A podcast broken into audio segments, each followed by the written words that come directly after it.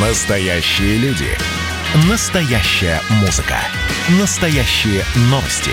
Радио «Комсомольская правда». Радио про настоящее. 97,2 FM. эм. «Комсомольская правда» и компания «Супротек» представляют. Программа «Мой автомобиль». Всем привет, это радио «Комсомольская правда», я Дмитрий Делинский. Я Алена Гринчевская. Редакторы портала осипов.эксперт Андрей Олег Осипов у нас на связи. Парни, здрасте. Доброе утро. Здравствуйте. Доброе утро.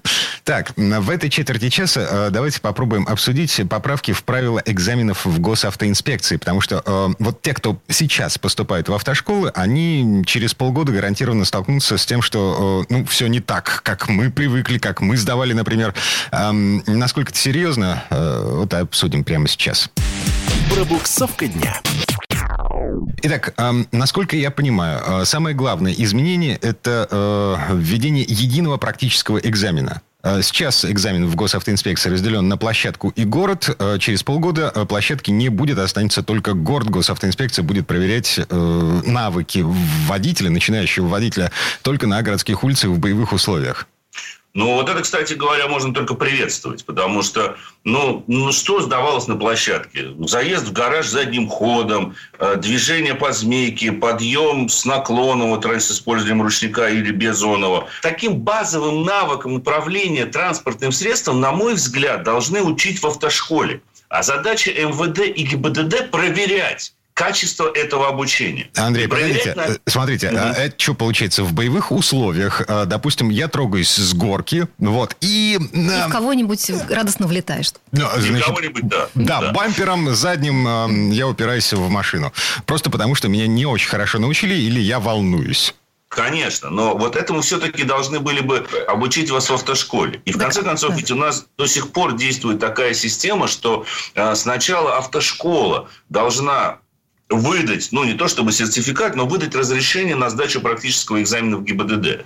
То есть, по большому счету, тот инструктор, который вас готовит, а готовит он по достаточно структурированной программе, где в том числе есть такие вещи, о которых вот вы сейчас вспомянули, Дима, я имею в виду откат э, и трогание э, на поверхность с определенным углом, а вот это все, все то, что преподается в автошколе. Когда инструктор понимает, что вы, в принципе, готовы к этому, я говорю про теорию, что теоретически это все должно быть так устроено, он вас отправляет уже на экзамен непосредственно в ГИБДД. К сожалению, школы выходят до сих пор совершенно неподготовленные люди. И вот эти вот действительно изменения, которые э, пред- предлагают сейчас, они носят, разумеется, косметический характер. Конечно. Другое дело, что если вы э, тронулись и кого-то задели задним бампером, так сказать, откатившись, то это недоработка школы. И в данном случае вам, э, то есть инспектор, который принимает э, экзамен, он должен отправить вас обратно на переобучение за счет школы кстати сказать. Вот когда такая процедура будет, что школа сама должна будет э, за свой счет э, исправлять ошибки, вот тогда дело, может быть, сдвинется с мертвой точки. Но, кстати сказать, если уж говорить всерьез, то, конечно, э, необходимо пересмотреть всю систему подготовки водителей. Сделать так, чтобы человек мог водить машину в любых условиях города. Нужно посмотреть, опять же, на тот же самый зарубежный опыт, на нормальный зарубежный опыт. Мы всегда говорим, что самые лучшие водители – это водители из Германии, немцы. И это действительно так. Потому что сама процедура подготовки водителя в Германии очень сложна, она очень дорога. Кстати говоря, там получить водительское удостоверение недешево. Но она, при том, что так же структурирована, как и у нас, она добивается совсем других целей. Вы посмотрите, что происходит сейчас у нас. У нас, если не ошибаюсь, около 240 часов идет преподавание теории, и лишь 40 часов у нас идет практика. Причем практика включается с нуля. То есть вот с момента посадки на автомобиль, как мы там органами управления, и заканчивая тем, что э, абитуриент, назовем его так, будущий водитель, ездит в городе, в городской среде. Давайте посмотрим на Германию. Значит, там не менее 60 часов вы должны провести за рулем автомобиля. Теория преподается не преподавателями, а а, она вам дается в электронном виде. А Вы отвечаете, вы читаете теоретический текст, вы отвечаете на вопросы э, по компьютеру при помощи сети интернет. И сам компьютер, электронный интеллект оценивает, готовы вы теоретически или нет. Как только вам выставляется зеленый сигнал светофора, вас загорается, что вы готовы перейти к практическому обучению. Практическое обучение на управление автомобилем в Германии или, кстати говоря, в той же самой Финляндии, которая близка к нам по климатическим условиям, в обязательном порядке в себя включает 6 часов непрерывной езды в городе, 6 часов езды в ночное время суток в обязательном порядке, 6 часов езды по а, соответственно, дорогам с неровным рельефом, либо по дорогам мокрым, иногда заснеженным, особенно это практикуется в Финляндии, там в обязательном порядке есть курс шестичасового управления транспортным средством на гравийном покрытии, или если зимой обучаетесь, то на снегу и на льду, и 6 часов езды вот в Германии по тому же самому автобану или по скоростным магистралям. Причем при сдаче экзамена особенно смотрят на то, как человек управляет автомобилем на скорости. Там нельзя сделать так, как, допустим, у нас иногда при приеме экзамена. Вот выехал он на автобан, пристроился в хвост фури, который идет там 90-100 км в час, проехал определенное количество километров, съехал с автобана и все. Вроде как он умеет. Ничего подобного. В той же самой Германии для этого существует, вы должны разогнаться как минимум до 140 км в час. 140 – это рекомендованная скорость на большинстве дорог. Ну, есть ограничения меньше, но есть и э, участки автобана, где нет вообще никаких скоростных ограничений. Ну, а у нас курсантам должны... запрещено выезжать на автомагистрали. В принципе. Конечно. У нас, посмотрим, у нас мы вообще... А дальше уж как повезет. Конечно. У нас нельзя обучать человека вождению на скорости выше 60 км в час. Что является глупостью. Для начала нужно изменить саму систему подготовки водителей, а потом уже менять систему систему, которая будет оценивать, как это водители готовы. Ведь в той же самой Германии полиция не имеет никакого отношения к обучению водителей. Вы сначала учитесь, и после этого идете в полицейский участок, но на самом деле даже экзамен на права принимает не полиция, а принимает их единый сертификационный орган, ТЮФ он называется. Или есть еще АДАК – это ассоциация водителей э, немецких, у которых есть подразделение, которое тоже имеет право, сертифицировано правительством, для приемки экзаменов. Полиция – это место, которое вам просто выдает удостоверение. Если вы в первый или во второй год совершили да. какое-то ДТП, вот тогда тот инструктор, который вас готовил, Учил. отвечает по полной программе. Он может лишиться лицензии. Лицензия стоит очень дорого, и стоит один раз ее потерять, как вы больше на этом месте работать не будете. У нас же сейчас, вот ну хорошо, новый экзамен, по-другому они будут сдавать. Но автошколы как учили по-старому, так и учат. Хотя реформа этого образования у нас проходит на протяжении ну, последних Десяти лет Десяти, наверное, лет. У нас практически не осталось специализированных институтов, которые готовили бы инструкторов. Для того, чтобы устроиться инструктором в автошколу, вам достаточно иметь стаж вождения более пяти лет. Сертифицирующего органа, который бы выдавал сертификаты, простите за тавтологию, тем же тем людям, которые потом будут обучать водителей, он существует, но существует очень условно. По большому счету сейчас лицензии для этого не нужно. Иди в автошколу, если там есть потребность в водителях профессиональных, ради бога, ты туда устроишься. Да, самые продвинутые э, идут и покупают дополнительные курсы контраварийного вождения, защитного Конечно, вождения. Правильно. Конечно. Аб- абсолютно. Это разумные люди, которые проходят эти э, самые курсы. Мы с Андреем прошли, я не знаю, с десяток, наверное. Да, конечно. Но и... именно после этого как раз-таки начинается управление, нормальное управление автомобилем. Ведь мы не зря говорим, что самый опасный возраст водителя – это даже не первый год, когда он учится, а второй, третий год. Вот когда, когда он читает, что он что уже умеет. уже умеет. Слушайте, да. а подскажите тогда, когда стоит а, водителю, который получил права, а, отправляться на курсы контраварийной подготовки, допустим? Немедленно. Но лучше зимой. Да, лучше зимой, на самом деле, потому что это дает дополнительный шанс. В чем разница, я не понимаю терминологию, в чем разница между э, контраварийным и защитным вождением? Вот буквально минута у нас осталась э, в двух словах. Да, значит, контраварийное вождение учит вас справляться с критической ситуацией, если она возникла. Если вы резко провалились в занос, переборщив со, со скоростью в повороте. Вот это контраварийное вождение. Она учит вас не то чтобы бороться с автомобилем, но полностью его контролировать в любой ситуации, даже если вдруг он начинает ехать боком. То есть, чтобы не привести к аварии, чтобы вы остались в своей полосе, чтобы вы четко стабилизировали автомобиль. Защитное вождение – это немножко другое дело. Защитное вождение больше теоретически, а, да и практически опирается на то, что вы должны предвосхищать возникающую на дороге ситуацию. Вы должны считывать дорогу в буквальном смысле этого слова, смотреть, там очень много факторов. Ну, к примеру. Куда положено. Да, не надо смотреть на автомобиль, который едет перед вами. Надо смотреть на автомобиль, который едет перед этим автомобилем, а лучше за 2 три машины вперед.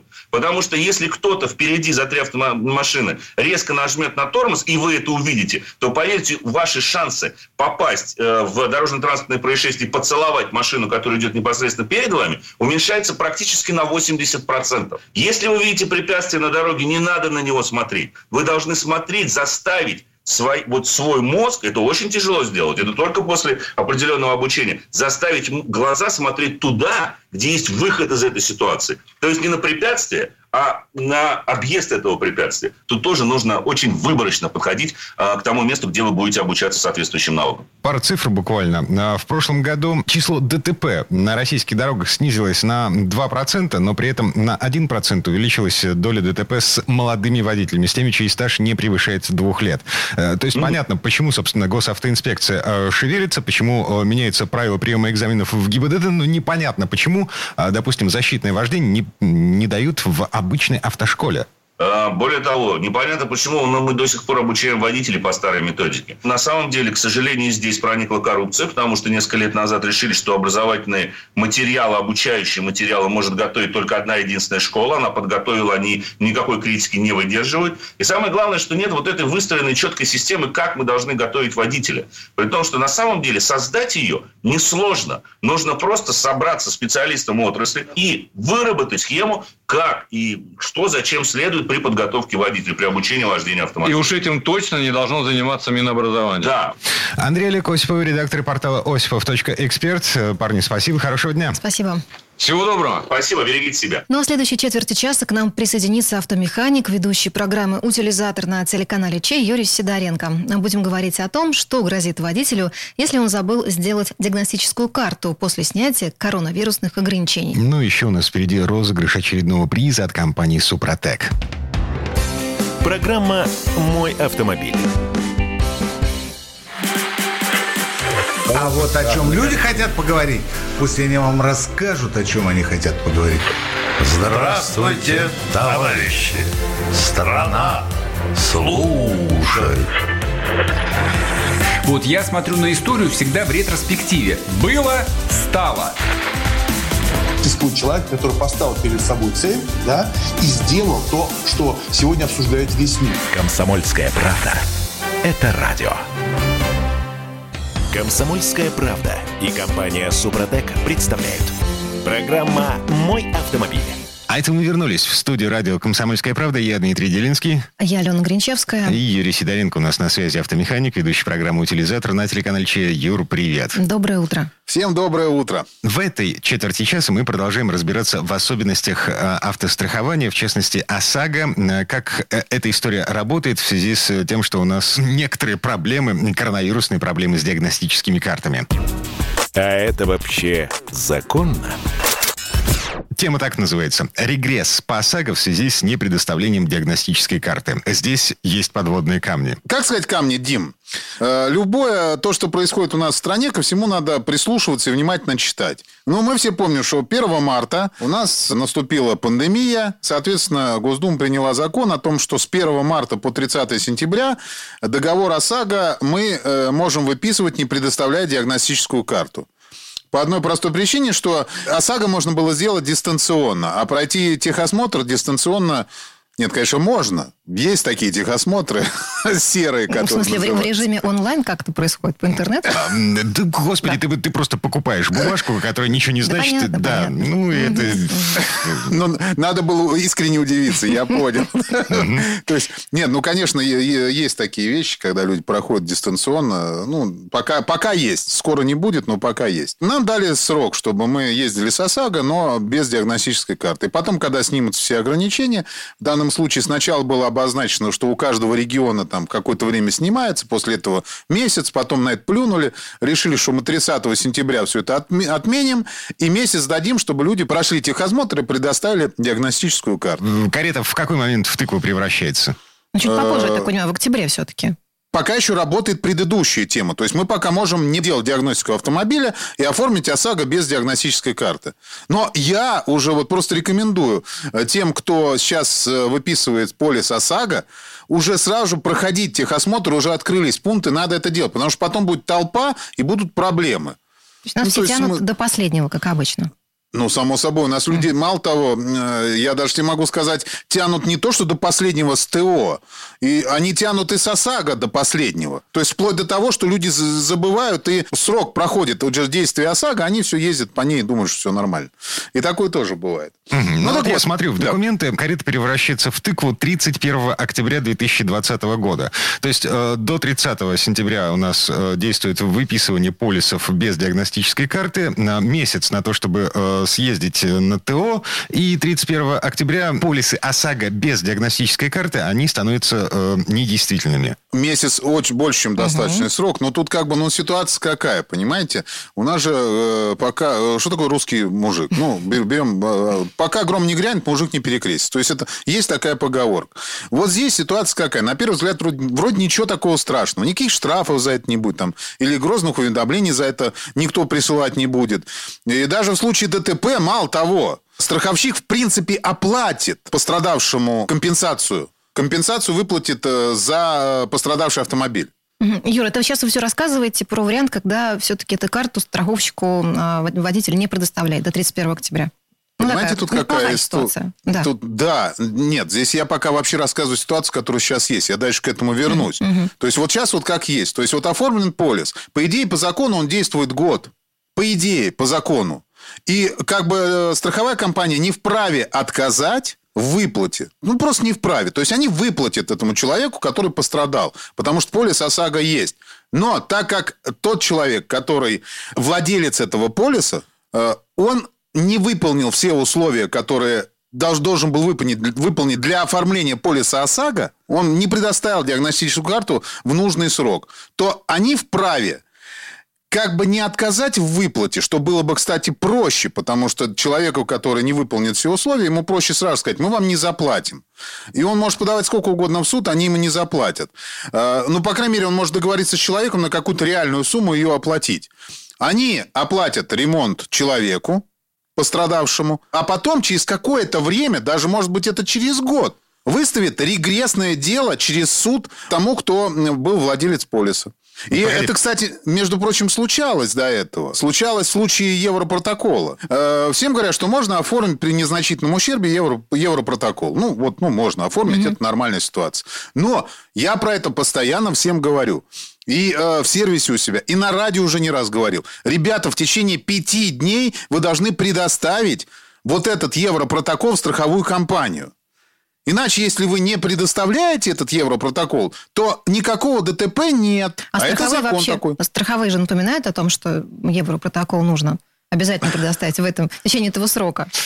Как, конечно, напоминают. Конечно, это написано в интернете, это есть, никто это не скрывает. Это официально, это официальная вещь. Но мы же иногда не читаем то, что пишут. И за- законы мы не читаем. Мало того, мы их читаем так, как нам удобно. То есть там люди э, начинают там в течение пяти дней рабочих, нерабочих, тра-та-та. Ребят, пять дней.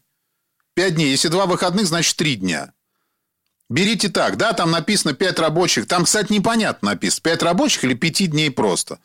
Поэтому я всегда беру 5 дней. Вот написано 5 дней, значит 5 дней. Вот мы составили его и прямо на следующий день повез-отвез. Все нормально. Повез-отвез. Повез-отвез, смешная фраза получилась. Мгм. В, общем, в общем и целом, а, то есть что получается? Если после 31 октября 2020 года кто-то из нас, не дай бог, попадает в ДТП с действующим полисом ОСАГО, но без свежей диагностической карты, ам, ну, в общем, может получиться так, что э, страховая компания выставит нам э, регрессный иск о возмещении ущерба. Ну, это из А ли- своего кармана, это ущерб. Да, либо вообще откажет в выплате, это тоже может быть такая ситуация. То есть, как ее повернут, до конца наказания, то есть, трак- трактовки еще нет. Но то, что это может быть, это может быть. Поэтому нужно обязательно пройти и предоставить в страховую данные. Кстати, вот это тоже очень интересная тема, насчет каким образом это сделать. Так, каким? Вот.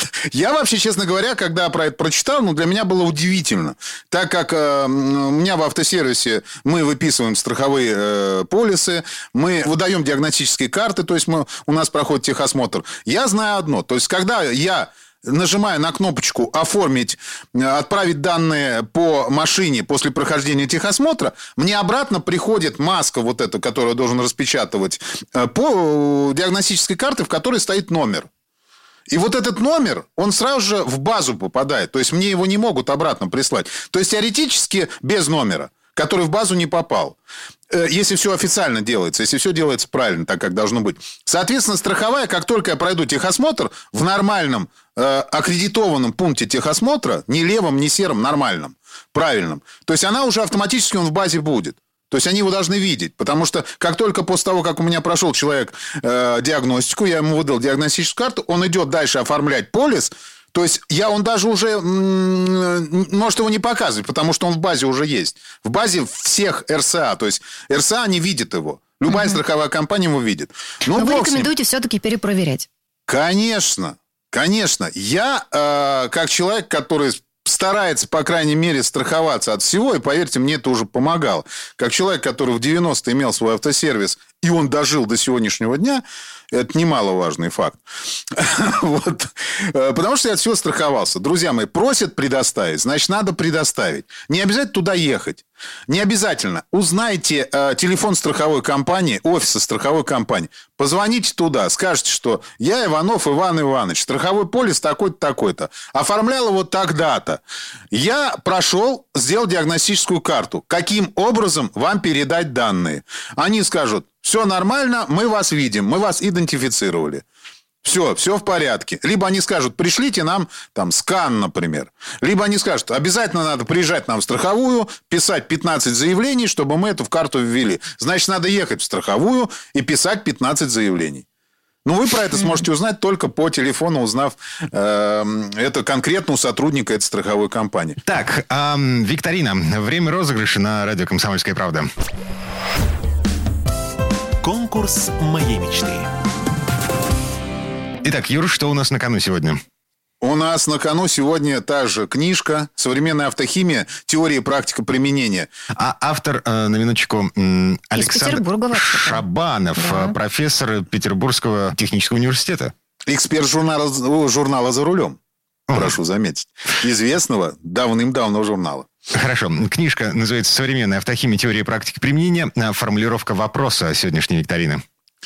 Итак, трибосоставами Супротек можно восстанавливать характеристики не только автомобильных двигателей. За всю историю компании какие двигатели из перечисленных ниже не обрабатывались по технологии Супротек?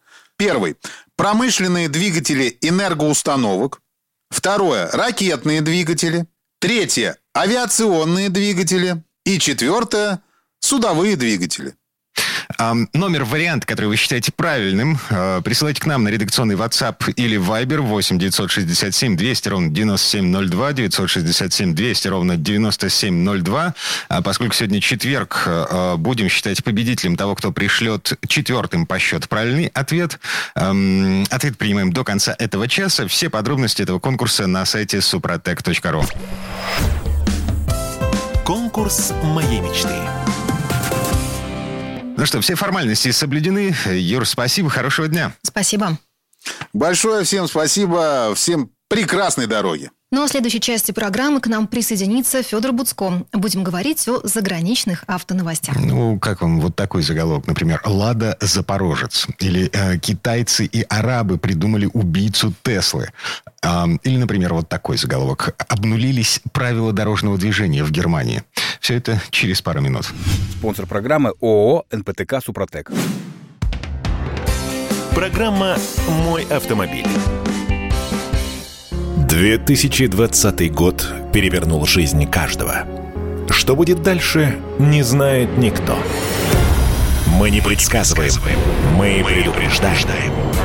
Будущее может оказаться гораздо более опасным, чем настоящее. И все эти угрозы человечества прямо сейчас создает своими руками. Премьера на радио «Комсомольская правда». Слушайте новый проект «Мир дикого будущего» 10 фантастических аудиорассказов. 10 предупреждений о том, в каком мире мы можем проснуться уже завтра. С 14 сентября в 22.00 по московскому времени. Комсомольская правда и компания Супротек представляют. Программа «Мой автомобиль». Это мы вернулись в студию радио «Комсомольская правда». Я Алена Гринчевская. Со мной на связи автожурналист Федор Буцко. Федор, доброе утро. Здравствуйте, друзья. В этой части программы давайте поговорим о том, что происходит на дорогах, в том числе заграничные. Что нового, необычного и интересного встретилось Федор Буцко в автомобильных новостях. Дорожные истории. Итак, Федор, с чего начнем? Ну, давайте начнем с наших а, соседей, с Украины. А, там есть Запорожский автомобилестроительный завод, который все а, помнят в основном по горбатым, ушастым и так далее, да, по запорожцам. И, в общем, предприятие достаточно сложно шли дела в последнее время. Да, вот я хотел только спросить, оно, оно вообще живет еще? Здравствует? Здравствует едва ли, но живет. И, в общем, по идее, то есть у них есть мощности, на которых можно было выпускать 150 тысяч автомобилей в год. То есть довольно большой завод, и у них есть возможность и сварки, и окраски, и производства двигателей, и запасных частей, и комплектующих. Ну, то есть такой большой а, советского еще образца завод а, полного цикла. Но э, последние модели, которые они выпускали, это был э, Lanos. Ну, это такая бюджетная версия недорогой корейской машины, там, Deo Lanos. Прекратилось уже несколько лет назад его производство. И единственное, что выпускали сейчас на заводе в последнее время, это были два автобуса. Один там пригородный, один городской.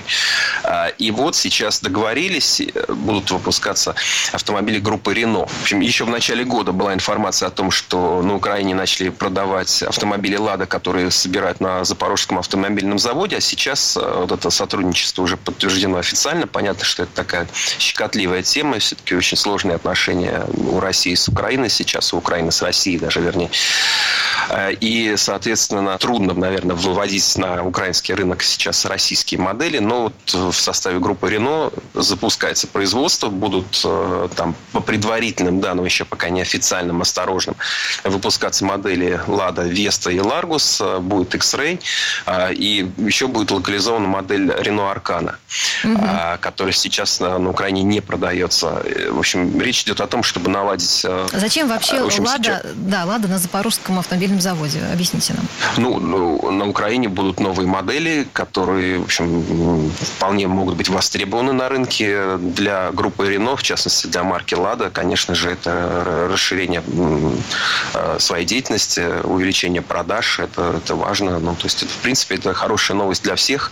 А, главное, чтобы сейчас какие-то патриотические силы там не а, преградили э, путь этому проекту, но я думаю, что, в общем, все будет хорошо, угу. и Дело в том, что у России с Украиной довольно большие сейчас экономические связи, мы много торгуем и так далее. Хотя, я так понимаю, что а, импортировать легковушки это... из нашей страны в Украину сейчас нельзя. Да, это запрещено. Но, собственно говоря, Россия тоже вводит зачастую какие-то заградительные э, меры для того, чтобы было сложнее привозить э, к нам машины, чтобы было выгоднее собирать их в России. В общем, ну, на Украине это имеет еще и политический подтекст. Э, ну, вот, кажется, сейчас нашли способ для того, чтобы «Лады» все-таки ездили по дорогам Украины. Ну, это, в общем, здорово. Давайте теперь переместимся в Германию. Что интересного произошло там?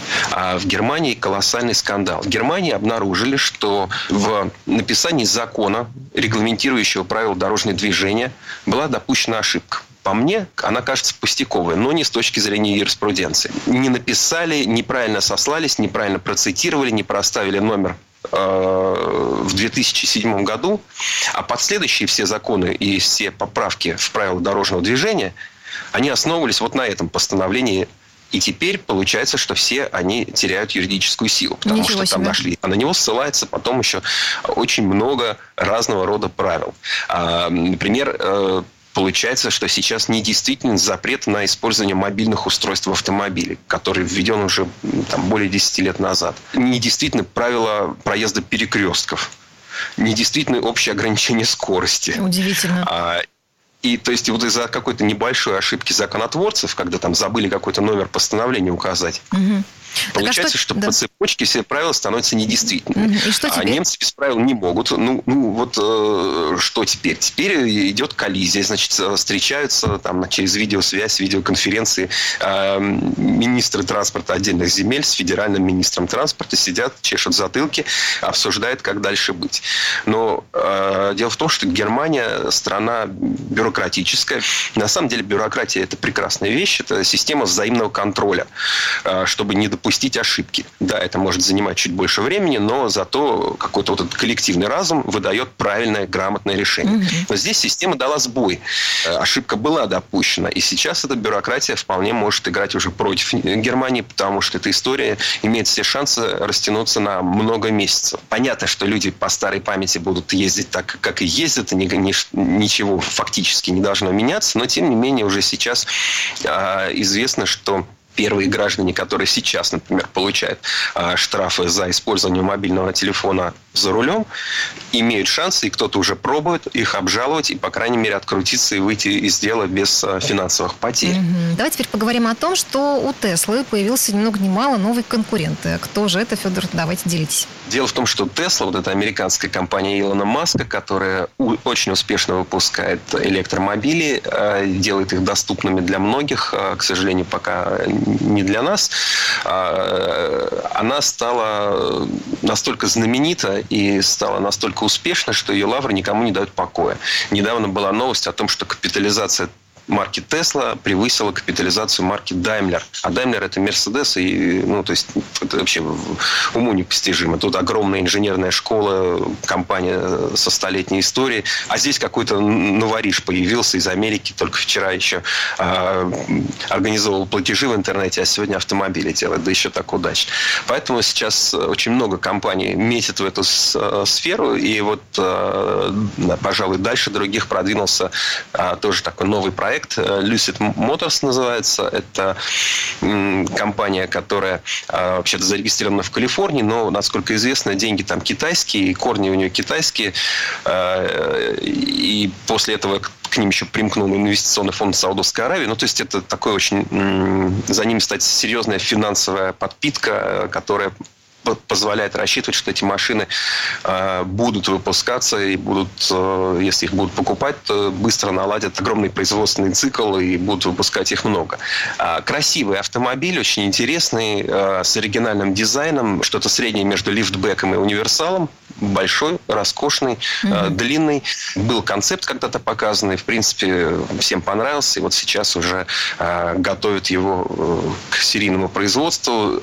По примеру Теслы тоже там мало кнопок. Ну, собственно, есть там, так считается, пять уровней автопилотирования. От начального самого, там, допустим, э, когда машина, ну, то есть автопилот первого уровня, это ваша система АБС, которая помогает тормозить. Там второго уровня, это когда есть, и, э, допустим, система, которая подруливает, и система, которая может э, автоматически тормозить. Третий уровень – это когда машина уже может без помощи водителя, но под его контролем ездить по а, знакомой ей территории. То есть, если территория оцифрована полностью, то машина может по ней передвигаться самостоятельно. Человек должен сидеть за рулем, должен контролировать ситуацию, и он отвечает за а, то, что происходит вокруг, происходит с его автомобилем, но, тем не менее, уже машина вам во многом помогает. Федор, там а, планируется несколько модификаций, насколько я понимаю. А, можно коротко о них тоже поговорить и сказать вообще, сколько вся эта красота будет стоить приблизительно. Начнем, наверное, с цены, как самое интересное. Угу. Предполагается, что машина будет стоить там э, менее 80 тысяч долларов. Пересчитывать в рубли сейчас не хочется, да и не, не ожидается там продажи в России. А если кто-то очень захочет ее привезти, есть хорошая новость в том, что у нас э, обнулены таможенные пошлины на ввоз хоть... электрических автомобилей. Да, вот на чем-то можно сэкономить. Прекрасная новость. Ну, не на всем, потому что вот как раз машины в России дорожают, э, дорожают достаточно быстро, к сожалению, быстрее, чем официальная инфляция. А сейчас известно о том, что за текущий год уже иномарки подорожали на 6%. И, а инфляция в стране в это время, за это время оценивается в 4%, то есть э, машины дорожают быстрее, чем, чем продукты, например. И, вероятно, этот процесс продолжится, потому что у нас сейчас э, довольно большой дефицит у дилеров. Это касается, конечно, не всех марок и не всех моделей, но, тем не менее, э, многие говорят о том, что машин э, мало, не хватает и чего-то просто нет. Да, Федор, сразу вопрос. А разве сейчас спрос больше предложений? Откуда дефицит вообще новых машин берется? Откуда деньги у людей а, на эти ну, да, машины? Связи, ну, деньги у людей, наверное, из-под подушки или из банка скорее, потому что у нас более половины там автомобиль продается по каким-то кредитным и другим э, лизинговым схемам, а покупают сейчас, потому что ожидают, что еще подорожает. Это понятно. Это связано с политическими рисками, это связано с, ну, как бы, в общем, состоянием экономики. И люди думают, что вот надо бы брать сейчас, потому что потом будет дороже. С одной стороны, мысль верная. Если вы действительно планируете вам нужно сейчас купить автомобиль или там, сменить автомобиль, то, в принципе, в общем, э, мысль верная. Я бы хотел предостеречь тех, кто, ну, кому не так необходим сейчас автомобиль. Дело в том, что ну, покупка автомобиля такой эмоциональный э, шаг эм, бывает не всегда там, сугубо практический. А, и нужно себя иногда радовать. Но мы при этом иногда забываем о том, что автомобиль ни в коем случае не является инвестицией. Это трата. А, он у вас быстро подешевеет. А, я не люблю разговоров о том, что вот э, на 20%. Да, 20% при выходе из салона. Да. Как только это, мне кажется, такой главный аргумент тех, кто всегда покупает машину на вторичном рынке. Ну, что значит, она сразу подорожала на 20%?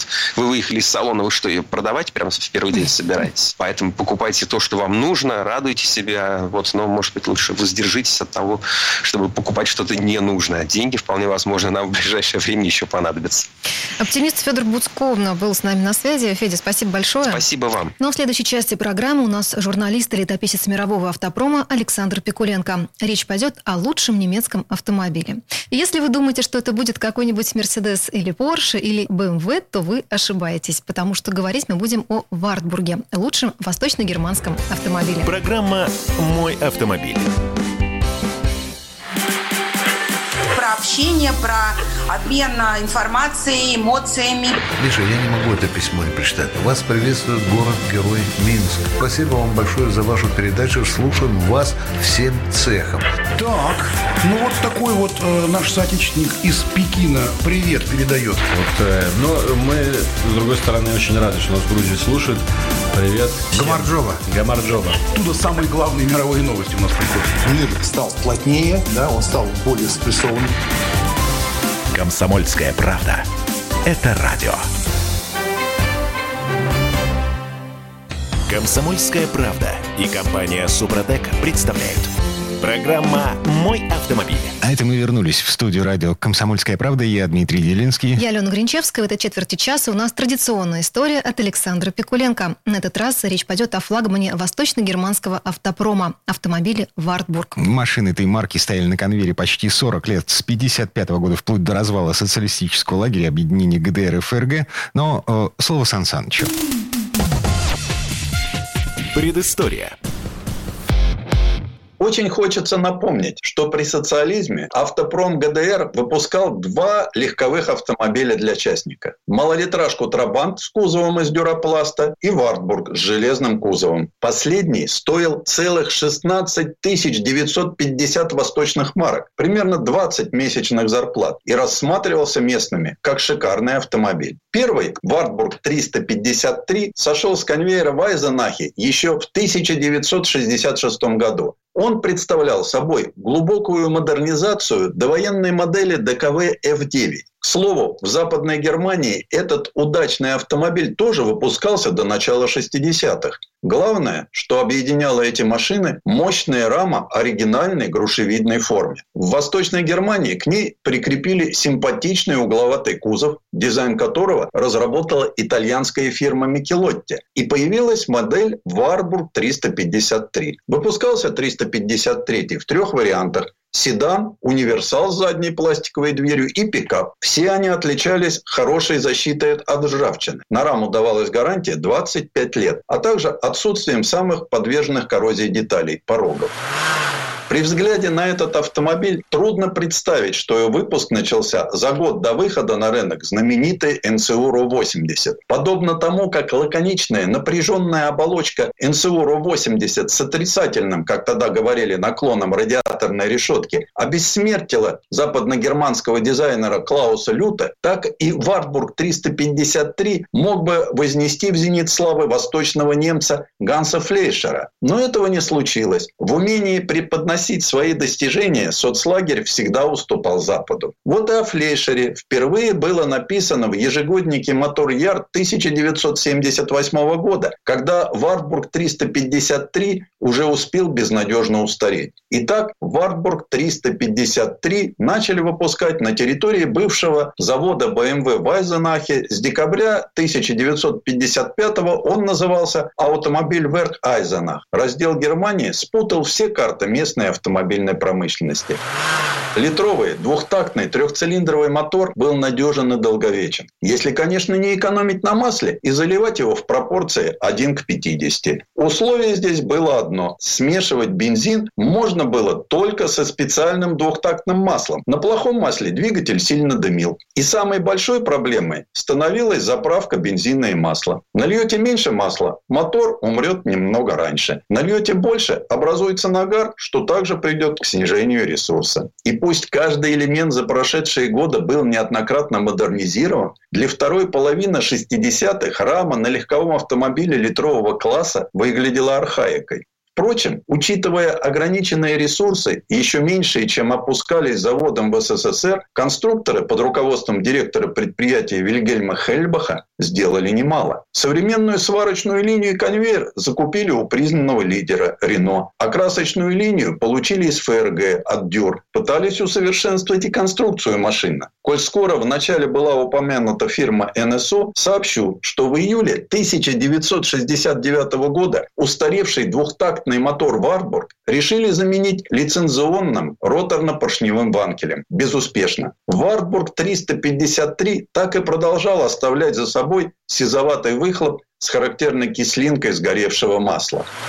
Интересная деталь. Для экономии топлива в приводе ведущих колес автомобиля применялись обгонные муфты, позволявшие ехать накатом. Хотя заводчане честно отстаивали достоинство своего продукта, порой неожиданным образом. 20 сентября 1970 года руководитель отдела двигателя Конрад фон Фрайберг стал чемпионом мира в классе гоночных лодок R1 на лодке, оснащенной автомобильным двухтактником. Однако вернемся к дизайну. Пусть и со стилистическими погрешностями, зато с каким драматизмом охарактеризовал в своей книге «Композиции в технике» форму немецкого автомобиля видный советский теоретик дизайна Юрий Сомов. Последовательное развитие известной модели Wartburg 353 демонстрирует интересное направление дизайнерского поиска. Он построен на выявлении и подчеркивании темы разъемов. Поверхность кузова членится сильными разъемами с такой остротой, что кажется еще немного, и целостность формы нарушится. Именно в этой предельной остроте звучания темы разъемов и вся сила композиции Wartburg.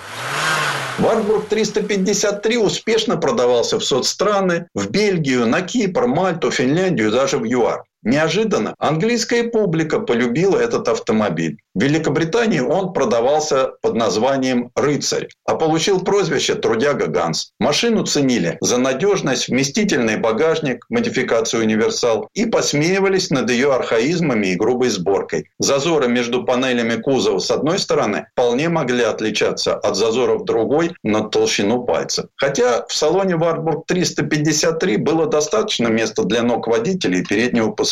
Не в последнюю очередь за счет ровного пола. А вот заднее сиденье подкачало. Оно узкое, да и ногам неудобно. Особенность эргономики – оригинальная прорезиненная ручка в вырезе приборной панели. Еще в интерьере выделяются необычные дверные ручки. При этом Вартбург довольно часто комплектовался вполне современным люком в крыше и сиденьями с симпатичной полосатой многоцветной обивкой.